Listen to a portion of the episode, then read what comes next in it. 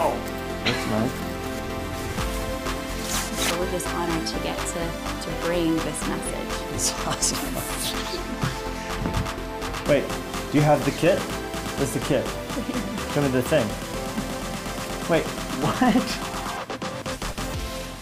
Hey there, Levi and Jenny here, and we just wanted to come on real quickly before the message begins to say thank you. Yes. We consider it an enormous privilege to bring messages from God's Word to you, and we hope it blesses you as much as it helps us. That's right, and we're about to launch into a new series called Wild Blue Yonder, and we are just so excited for this season in our church and in our lives. That's right, it's a time where we're asking for God to give us the courage and the faith to risk the ocean and step out into the unknown so He can do more in us and through us. The series culminates in a special year end Wild Blue Yonder offering, where all of us at Fresh Life are asking God, what are we going to bring above and beyond our normal tithes and offerings to see God expand our reach and do even more to build His kingdom? That's right, and in this exciting time for us as a church, we want to invite you to be a part of this. That's right. You can, of course, do that on our website, freshlife.church, or we'd like to be able to offer to give to you something we've given to everyone at Fresh Life. And that's one of these special Wild Blue Yonder giving kits. And of course, there's an envelope in it where you can uh, put what your gift is, but then there's also a beautiful reminder, uh, which is a cool Wild Blue Yonder remove before flight zipper pull, which would make an amazing keychain, or if you have a bomber jacket, put it on that zipper. Or right here. I could put it right here. But the point is, as you're coming across this and praying through the teachings from God's Word through this series, we'd love for you to have one of these as you would consider your part in extending our reach to reach more people at freshlife.church and through all of the online and TV broadcasts as well. So you can get one of these uh, through shooting an email, email to info at freshlife.church. We'd love to send one your way as we collaborate together, partnering to see people touched by Jesus. That's right. Thank you so much for watching. Enjoy the message. This is part two now of a series of messages that we're calling Wild Blue Yonder, and we're excited about it because it was 11 years ago this week, 11 years ago on Black Friday, that Jenny and I said yes uh, to God, and, and we accepted this responsibility of leading something that He gave us the name Fresh Life for. 11 years ago, Black Friday. And I always get a little bit emotional as I think back to that because I think about, you know, the two diverging paths in the, in the wilderness. And uh, you, you always, when you walk down one road, you think about later on, what would have happened if I'd have walked, t- taken that other path? And I don't know about you, but I'm grateful that God gave us the strength on that day to take the road less traveled. Because uh, back then, 11 years ago, um, there was a lot of voices in our lives who inserted themselves into the story and told even voices we trusted, uh, who told us uh, this is not God's plan for your life. Starting Fresh Life Church is not God's plan for your life. It doesn't make any sense. And we were hearing from God, and we rejected uh, what was what we realized was not, not his, his Holy Spirit nudging us. You got to do that. You got to learn to be able to say to voices sometimes, "Get behind me, Satan." You are not mindful of the things of God. You are focused on the things of man. If you don't do that, you, you, I mean, I, I wouldn't recommend you say that to people out loud.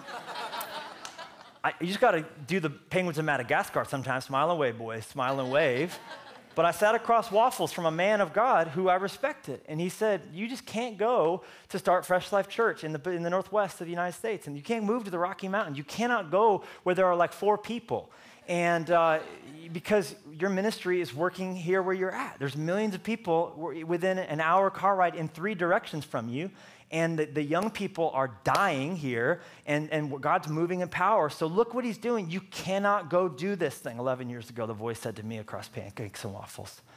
And in my heart, I just had to say, Get thee behind me, Satan because the Holy Spirit had tucked this dream of an idea into our hearts to, to start something called fresh life. We didn't understand it. We've been digging up dinosaur bones this whole time. When you first start digging up a bone, you don't know what the whole skeleton looks like yet. You just got a bone. So as we began uncovering what this was going to be called Fresh Life Church, it was in our hearts, and we couldn't deny that we were stirred to the point that we felt like it would be sin if we didn't at least give it a go.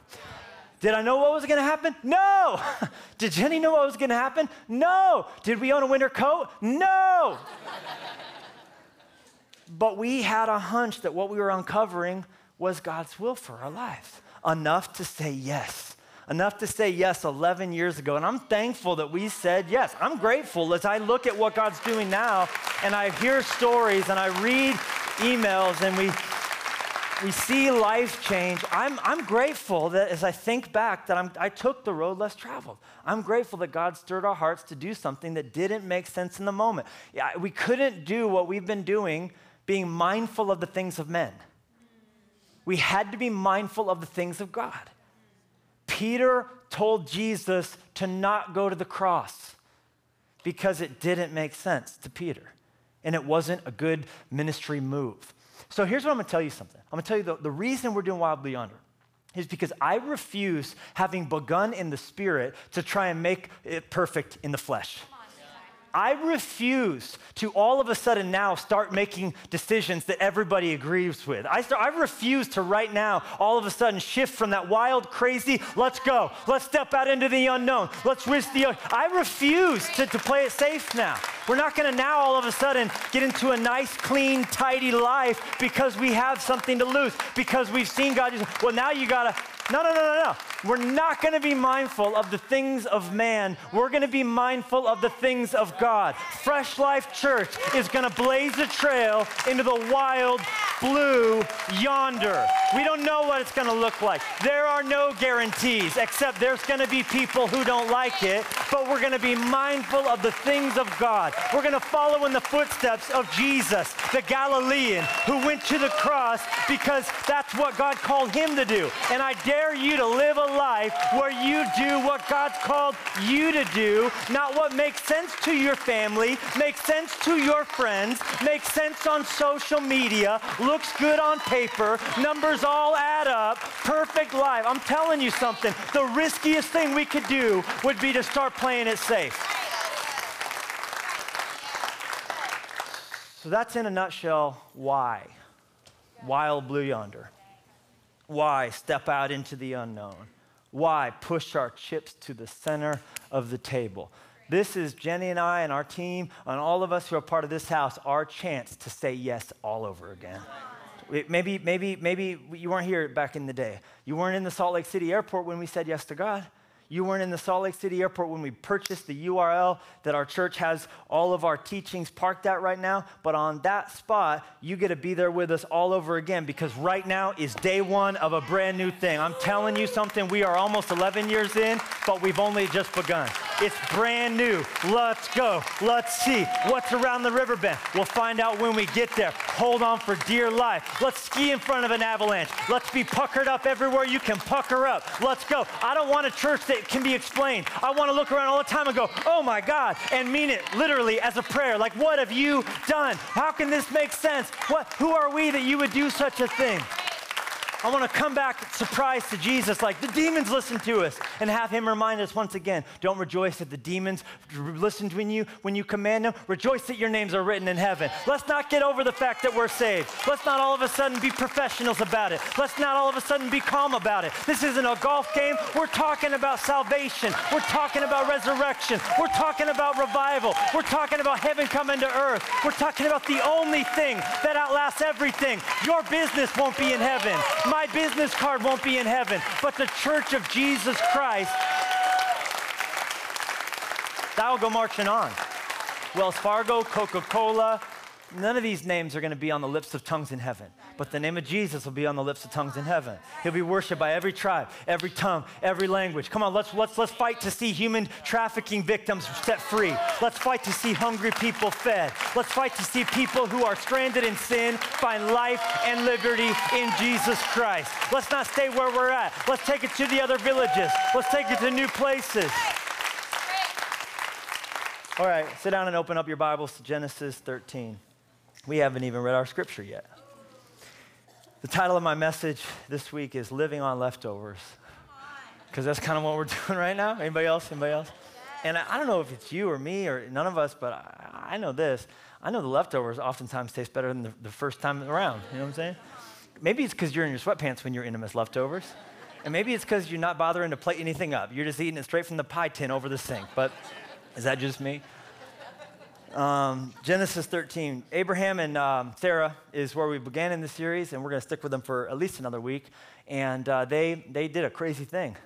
they, they said yes to God. They weren't in the Salt Lake City airport, but they were in the Ur of the Chaldees. And God said, go. And they were like, where are we going? I mean, they had it harder than we did because at least we knew where we were going to start this church. And, and, um, and they, were just, they were just following God. And He said, I'll tell you when you get there. If you weren't here, we'd laugh at the fact that that's a t- difficult trip to pack for. Okay? And um, so, so they, they went, and, um, and they didn't go alone. We didn't get to talk about him, but they brought Abraham's nephew, whose dad had died, and his name was Lot. And so Lot came with them. And so we're going to see kind of like two different ways of looking at life through Abraham and Lot. That's kind of where we're going for this message. So uh, join me in th- uh, Genesis 13, verse 2, where it says, think we got the verse on the screen for you too. It says, uh, Abraham was very rich in livestock, in silver, and in gold. So we're getting some backstory on him. And he went on his journey from the south as far as Bethel to the place where his tent had been at the beginning when he first got to the promised land, between Bethel and Ai, to the place of the altar which he had made there at first. Altar is a meeting place where you seek God. And there Abram called on the name of the Lord. What a dude. Lot also, who went with Abram, had flocks and herds and tents too. Doesn't say he was very rich, but he had some also, apparently. Verse 6 Now the land was not able to support them both, where they were both at, obviously limited pasture land in an arid place like Israel, that they might dwell together, for their possessions were so great that they could not dwell together. And so there was strife between the herdsmen of Abram's livestock and the herdsmen of Lot's livestock. And the way it's written in the original, it makes it very much apparent that it was Lot's people who were grumbling and grumpy about them not getting their proper dues here. So that's kind of the tone of what's happening. Uh, the Canaanites and the Perizzites then dwelt in the land also because they hadn't been driven out. That'll take Joshua and Jericho and Ai and all the conquests to drive all the uh, inhabitants out. Verse 8 So Abram said to Lot, Please let there be no strife between you. What a peacemaker he is, between you and me, and between my herdsmen and your herdsmen, for we're brethren. Come on, can't, can't we all just get along, is what he's saying. Is not the whole land before you? Look at this. Please separate from me. Uh, and obviously, this was kind of what Lot's guys were getting at. We could do better on our own. We didn't Abraham. That's kind of the tone. So he's like, go, fine, go. You, there's, there's the door, man. Get on, get on, get on out of here. It's cool. There's no, there's no need to have strife. Don't stay and hate it. If your heart's not here, then then go, is the idea. Is not the whole land before you? Separate from me. Check it out. If you take the left, I'll go to the right. Or if you go to the right, I'll go to the left. Now, you, you, probably aren't as shocked as the original readers would have been, because in a fierce patriarchal society, this would never, ever be how things would be divvied up in the event of two people going their way. Abraham is, is uh, the leader of this family. And so he would obviously get lion's share. And if, if Lot wants to go somewhere, he can go find some like uh, tract of land after Abraham's decided where he's going to set up life. But that's not Abraham's spirit, is it? He says, you, you pick first. You, anywhere you want to go, man. Whole promised land. You, you could have it. There's just a magnanimity to Abraham here, and I love it so much. He just like, fine, man, you pick anything you want. You, you pick it, you go to the right, I'll go to the left. You go to the left, I'll go to the right. It's, it's fine. I just want you to, to live your life. I want to maintain our relationship. The money is less important to me. Look at this, verse 10. And Lot lifted his eyes and saw all the plain of Jordan, that it was well watered everywhere before the Lord destroyed Sodom and Gomorrah. Yeah, that, that's a problem that happens later on. Uh, like the garden of the Lord, like the land of Egypt as you go towards Zoar. Now, those who are experts um, say that when Lot lifts his eyes up and sees it, and his, his thoughts are, it's like the garden of the Lord, that, that there's so much to that, that uh, he's hearkening back to the Garden of Eden, and what had been lost in the garden, he thinks if he can go where he can thrive commercially, no longer under Abraham's shadow, or if he can go to this place where there's the water. Because he picked the only, by the way, the only location uh, that would have been visible where they were out on this bluff that would have had a green belt of, of, of, of agriculture. Because he picked the, the fertile area by the Jordan River. And of course, if you've flown in an airplane, you see that life follows water. And he picked, if you've been to Israel today, you know exactly what I'm talking about. Um, he picked the only green. He, so it would be where it would be easiest to thrive. And in his mind, this is now going to be his Garden of Eden. And so, um, Pastor Tim Keller, uh, he, he says that what Lot's actually getting at is the hole inside me is going to be filled up. because of how successful. We've, we've been aching to have that connection with God that we lost at the Garden of Eden. And so to look at it and go, this is going to be the Garden of Eden? Wait, wait, wait. Because you're going to make a whole bunch of money? You're going to be happy? You don't think you'll just want more money when you get more? And you're going to realize, dang it, I was wrong. There's actually more money to get than I thought there was. You, you think, you think it's not going to be a biggie smalls thing? Or more money, more problems? Like you don't, you don't think that all is going to be the issue? No, you're going to finally have solved the problems that plague you because you're going to be so successful. So, so, so Lot is a man who's got, he's, he's lifting his eyes up and he's seeing green. And the green he thinks is going to make him green. And if he just could get that green, then it would be like he's back in the Garden of Eden. Every problem, all the issues, all the, the anxiety, all the emptiness, all the narcissism, all the anxiety, all that's going to go away if I could just get to where it's green. Then I'll be happy. Well, he's pinning his hopes on materialism and success to fill an emptiness inside of him. No one ever in history has ever tried that before or since. So this is a wild, crazy experiment. We are not the smartest bunch, right? Always. There's a price tag on my happiness if I could just afford it, right? All right, verse 12. So they separated from each other there at Zoar, right? Oh, verse um, 11. Actually, we're in 11. It says, Then Lot chose for himself all the plain of Jordan. And Lot journeyed which direction? Tell me if you know. East, okay? And they separated from each other. Abram dwelt in the land of Canaan. Oh, I forgot to also tell you. Um, where he picked is as far as you could possibly go, but still be in the land of promise. So he's very close to a big city, which is where they left from Mesopotamia. They left Ur. That's a big city to go live in wildness.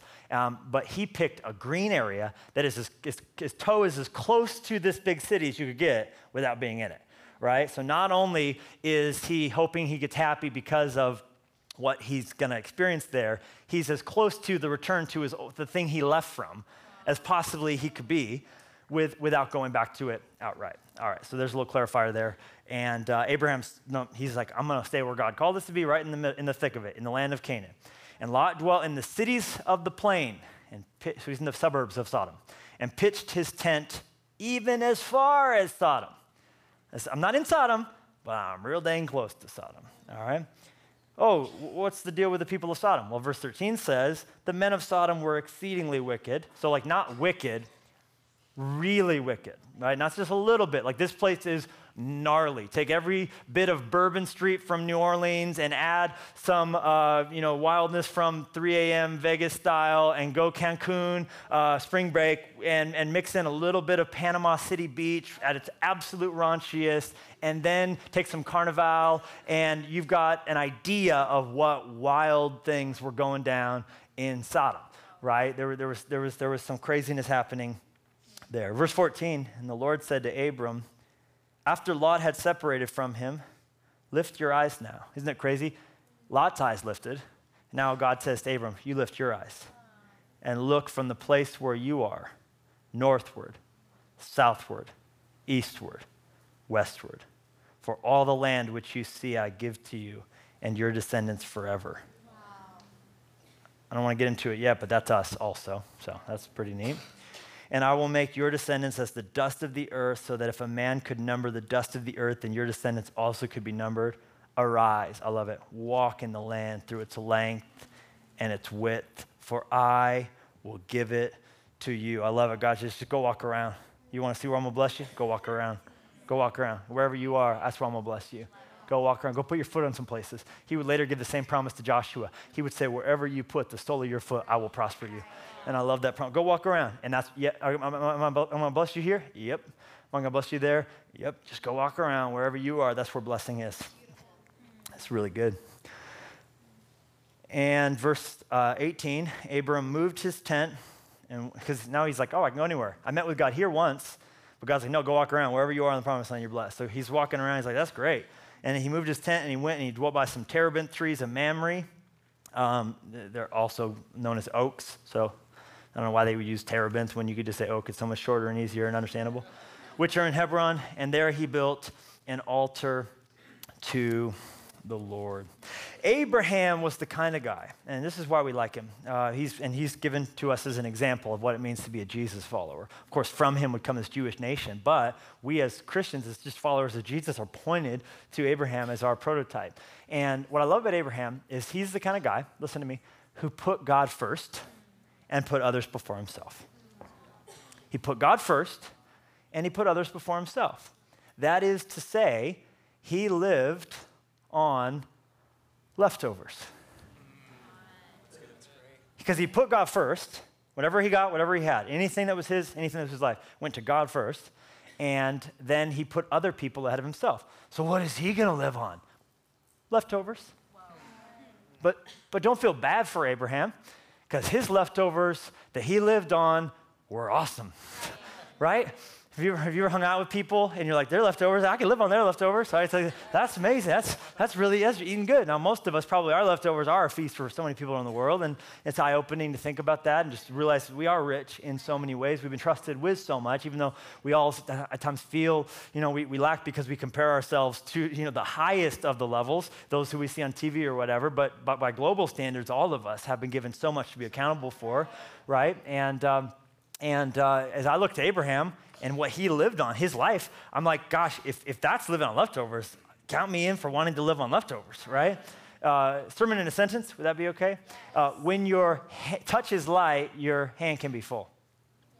That's my whole talk. Uh, Abraham exhibits this, this fact that when your touch is light on things uh, that you hold, your hand can be full. Wow. You, you can be trusted to have a full hand so long as you have a light touch. Abraham exhibits a spirit that Paul would later on articulate. I mean, it would take a long time before anybody would formalize it into language. But, but Paul gave us some great advice in Philippians 2 that I think really kind of speaks to the life we all were born to live and the spirit of generosity that's meant to mark Fresh Life Church, especially as we move towards our year end offering. And we're all considering as families, as individuals, as, as children. I love that Fresh Life kids all across our church are praying, how can they give? And, you know, made, they made a rocket bank to the moon. I, I love that so much. And, and I'm so excited excited to see what God's going to do, putting us into a position of strength and a, a place of, of, of, of, being the head, not the tail, to meet the needs that are going to come our way in the coming days, to be able to say yes to God again, that, that we're, we're going to be a part of answering our own prayers because we long to see God's kingdom come. And so we're ending the year saying, no, we're going to begin a brand new year in a place of strength, seeing his kingdom flow through us and not be in a place of weakness. And we're not going to be ashamed of the great vision that God has given to us. And anybody with me on that? Like, I hold your head up high. God is doing something great and there should, there should be a, a piece about that. And uh, so, so, with the Spirit, what Spirit should we give with? Here, here's, here's what I would encourage you, because we're all praying about this offering, I hope. Um, here's how I hope we're all giving. Look at Philippians 2. Don't push your way to the front, don't sweet talk your way to the top. Put yourself aside and let others help others get ahead. Don't be obsessed with getting your own advantage.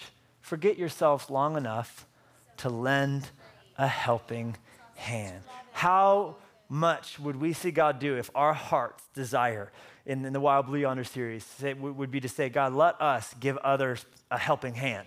Let others give, let us give others a helping hand.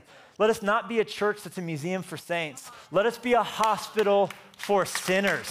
That's our heart's desire.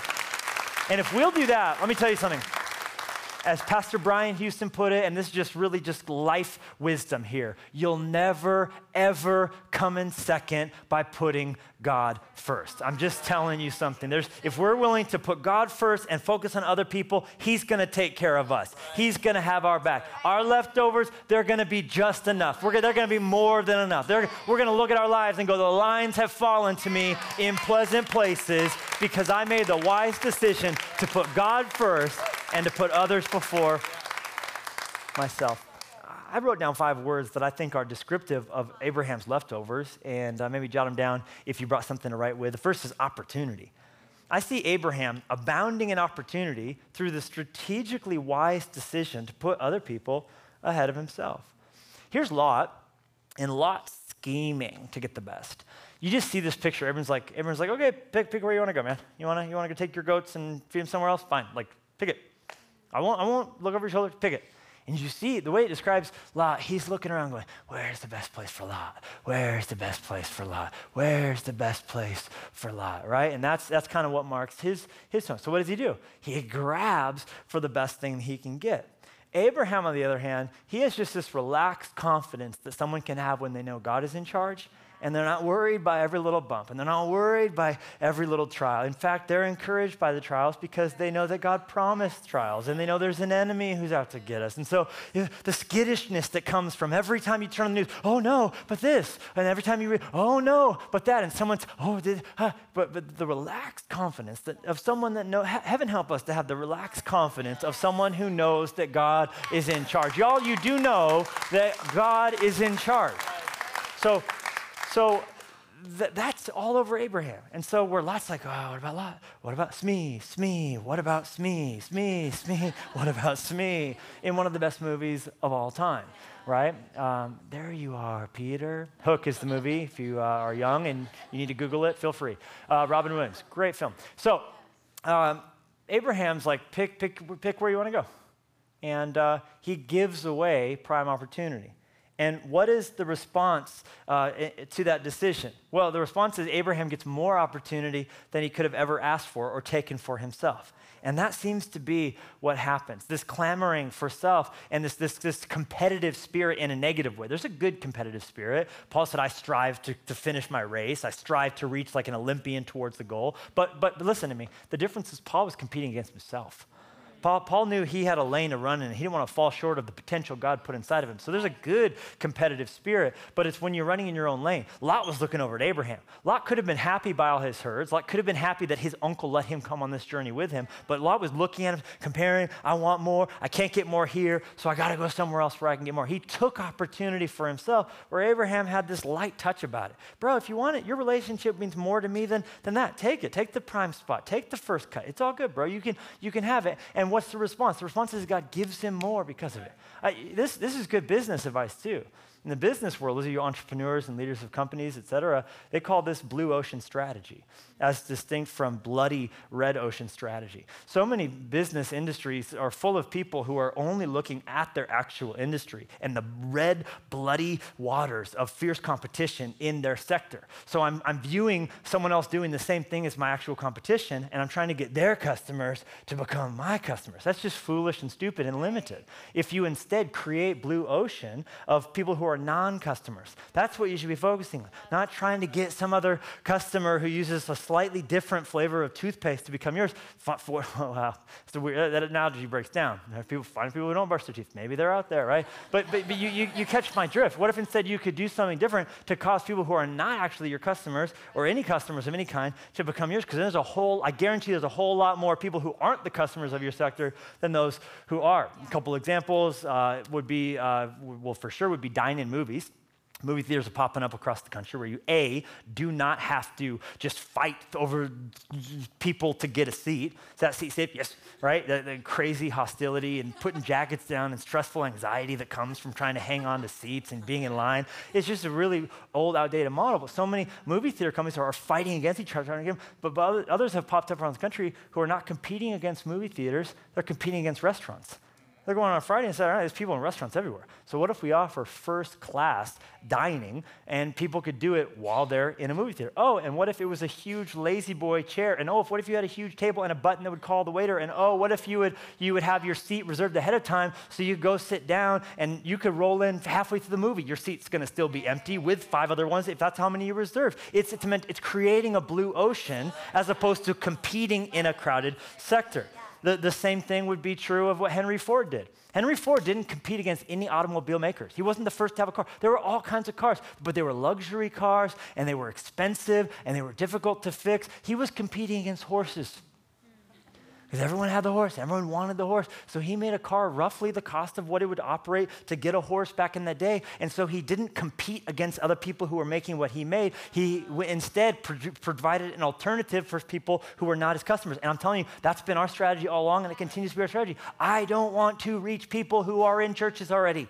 That's not my heart. They bring the most problems, actually, because they come with all their weird dysfunction. So if you meet me somewhere and you tell me about the church you left to come to Fresh Life, all I'm going to do is look at my watch because because I'll be setting it to remember when you're leaving our church talking about us the same way because we're not going to be any better than your last church was. So, so, so our heart's desire is to reach people who are on heroin. Our heart's desire is to reach people who otherwise would be taking their lives through suicide. Our competition is not other churches preaching the gospel. Our competition is the gates of hell. We are going to fight for the blue oceans, the wild blue yonder.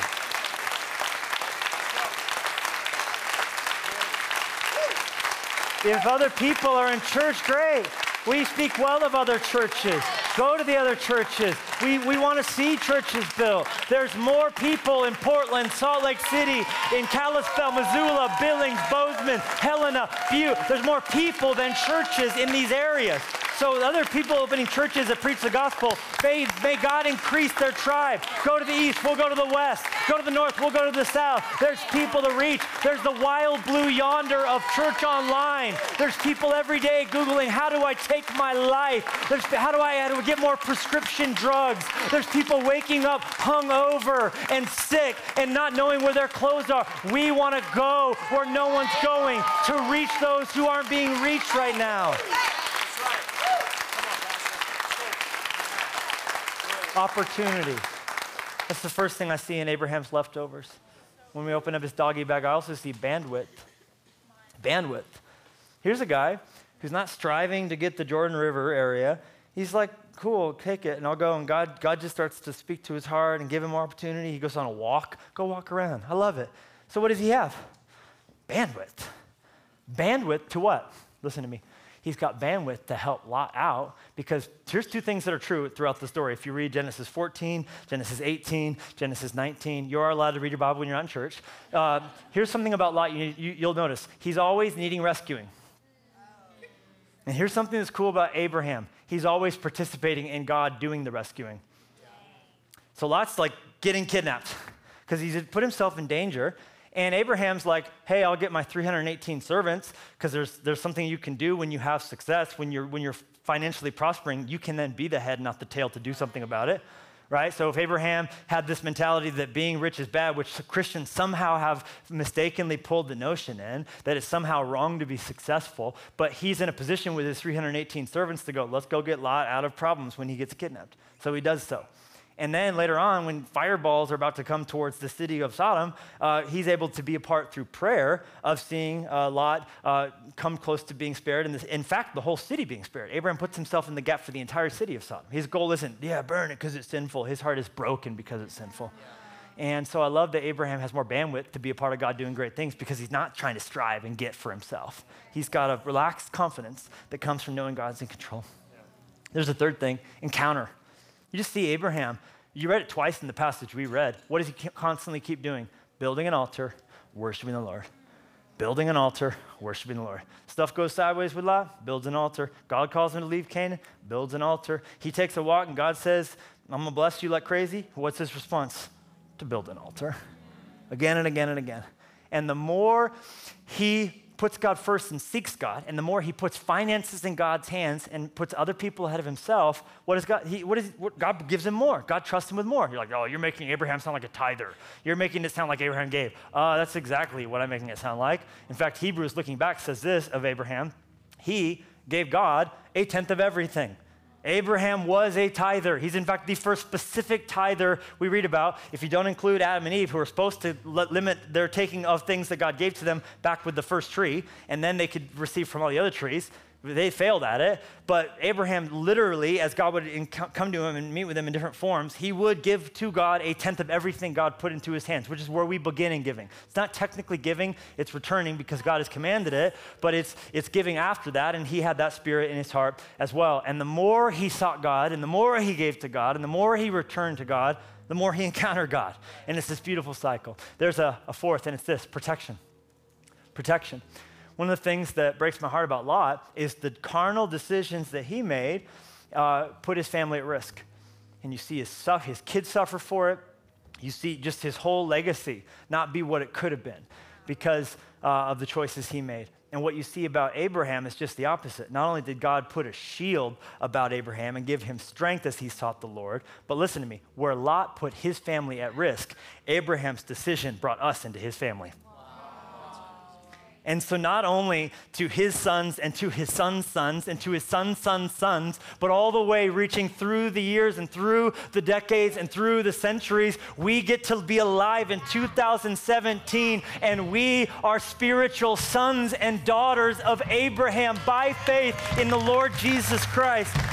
So we, there's a protection that comes from the faith that he modeled and the life that he lived. It still rings out now. It still goes on now. There's still ripples and shockwaves. And I'm telling you, if we'll live a life of faith, a life of faith, there will be the same kind of shockwaves going forward, reverberating from our time here on earth. Long after we've gone to heaven, Jesus will still be using our life, our faith, our sacrifice. All right, all right, I got, I got. One last thing, and then we'll then we'll try to start landing this plane.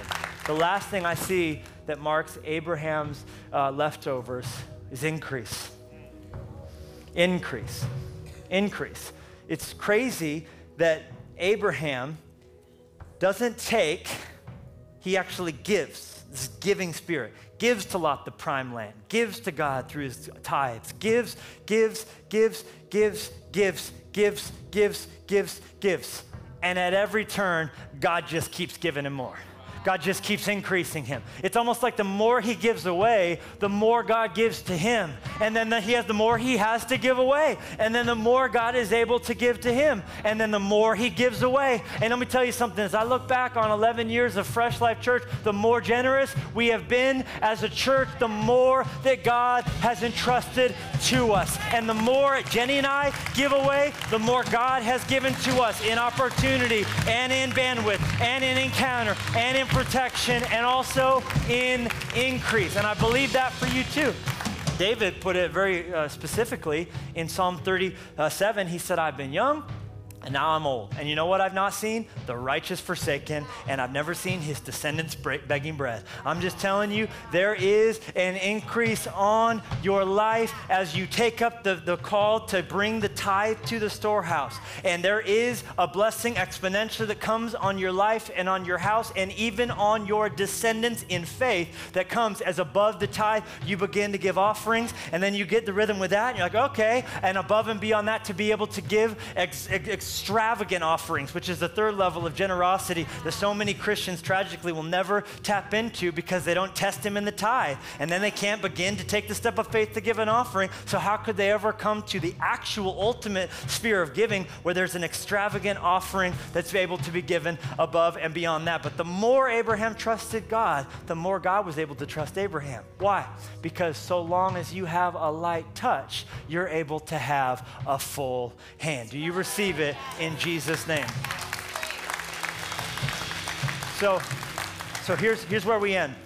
We end with this beautiful, spectacular thought of Abraham who told Lot, You can have all the land to the east. In fact, it's in verse, look at it, it's in verse uh, 11. Lot chose all the land to the east. Abraham gave it. All right, cheers. And then in verse 14, God has a conversation with Abraham and says, Hey, I've got something for you. Lift your eyes and look. You're going to have all the land to the north, all the land to the south, all the land to the west, and all the land to the. What he gave, God gave back to him.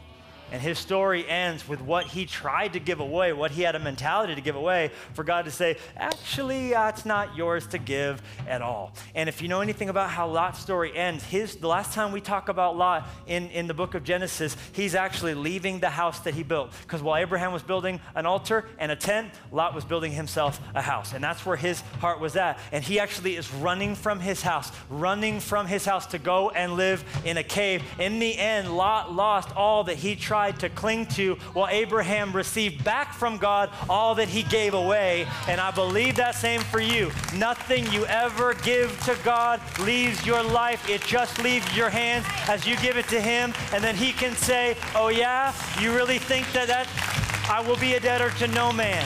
So we can believe for that kind of a return. Jesus said a hundredfold in eternal life. And Father, we trust you. We trust you with our lives. We trust you with our breath. We trust you with our resources. And we ask for the same spirit that marked Abraham to be ours. We don't want to live off the prime. We don't want to live off the first. We want to give to you first. And we want to have a mentality that puts other people ahead of ourselves. And we will happily, God, live on your leftovers, knowing that you will take care of us. You are our portion, and you are the lifter of our head. We pray this in the mighty, matchless name of Jesus. Amen. Thank you so much for watching this teaching from the Wild Blue Yonder series. If at any time during this message you made the decision to put your faith in Jesus, congratulations. We are so excited for you, and we would love to send you a Bible. Now, to receive that, you can click the Know God button at freshlife.church and fill out the form there, and we would love to get that in the mail for you.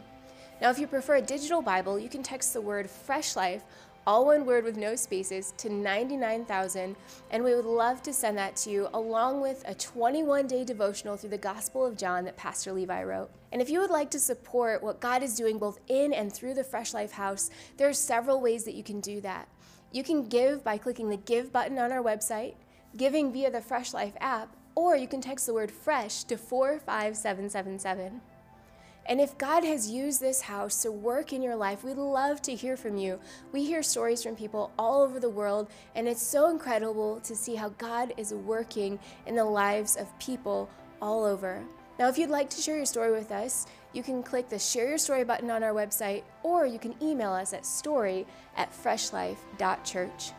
And finally, for this Wild Blue Yonder series, we put together Wild Blue Yonder giving kits for everyone to have just to remember to pray for this series and pray for your year end offering. And we would love to send you one. They come in this Wild Blue Yonder box, and inside, you'll receive a card with vision and just kind of direction about this series. You'll also receive uh, an envelope that comes with a card that you can write um, your year end offering on, but it also comes with a way for us to pray for you. So if you want to fill this out and send it back to us, we would love to pray for you. And finally, it comes with a super rad remove before flight keychain that says Wild Blue Yonder on one side and Risk the Ocean on the other side. And this is just such a cool way to Remember to pray for this series, pray for your year end offering, and just believing alongside us what God is going to do as we launch into the wild blue yonder. Thank you again for watching this message.